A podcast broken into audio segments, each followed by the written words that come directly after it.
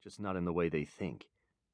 It's all about breaking our foes down, using fear and humiliation to protect what matters most. But this guy doesn't seem to have either humiliation or fear. My men waited for five days for him to show, and still they nearly missed him.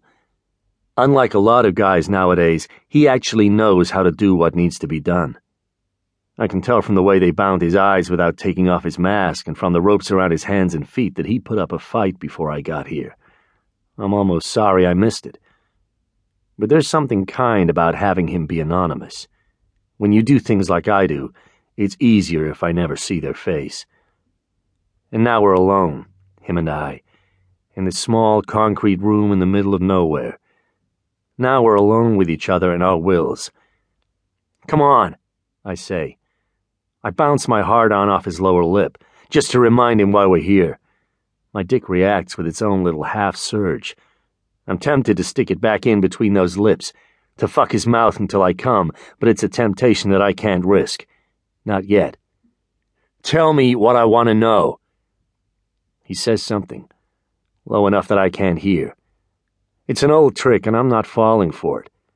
You can stick your dick in a guy's mouth and he's smart enough not to bite it off, but you lean your face down there, you don't know what could happen.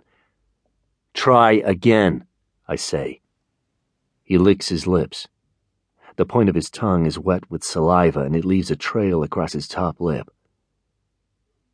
Let me watch you come, he says. I'll tell you what you want to know. It's the first time I've heard his voice. Something about the deep spit of it sends a surge of blood into my dick, rising it a half inch higher. Without waiting for my answer, he searches for my dick, finds the end of it with his lips, and sucks me inside. He moans, and my brain shuts down in the warm, wet suck. I don't believe you, you know, I say, even as I'm reaching behind his head to take off the blindfold. My fingers shake, but the knot's not hard to undo. He sucks my dick in deeper, until I swear I can feel his lips against my stomach. I like to close my eyes when I come. It takes me into a space I can't capture otherwise, but I don't dare. I pull the blindfold away as he bobs up and down on my dick, sucking it as though he's sucking up oil or gold. I drop the blindfold to the ground, and then everything happens at once. I start to come inside the hot, wet hole of his mouth, the man raises his blue eyes to my face, and I understand that I have been fucked up. I back up, sliding my twitching dick from his lips. Cum sprays the air between us, but I barely notice. Jesus, I breathe. Fuck, Jonas? What the fuck? The man's eyes flick toward me when I say his name, and then his lips curl up at the corners. Shit, he says no wonder you felt so good in my mouth. I should have known it was you. He says my name, and it's the same way he said it then. The same way he said it in that sugar cookie summer. Sugar cookie summer. That's how we thought of it then. But that's not how I think of it now. Now I think of it as Indoc summer.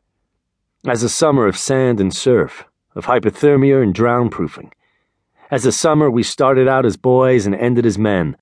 The summer I almost rang Mother Moy's black bell. The summer of me and Jonas. From day one of Indoc training, Jonas wasn't hard to spot.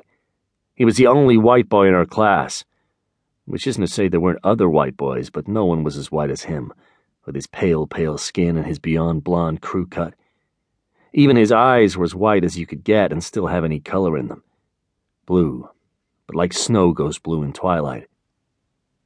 Only thing dark about him was his tattoo a huge, solid black dragon that lounged across his upper back and blew black smoke around his arm. It was that arm that I had a hold of as we waded into the seven foot breakers, my feet turning to instant ice and goosebumps breaking out on every part of my body. On the other side of me was Chudda, although I didn't know yet he was Chudda. I just thought of him as the big black boy with arms like cold slabs of meat linked into mine. There were 164 of us in that surf line that summer. Indoc SEAL class, the number of which is classified. Somewhere between 200 and 250 is all I can say, which meant that at least 2,000.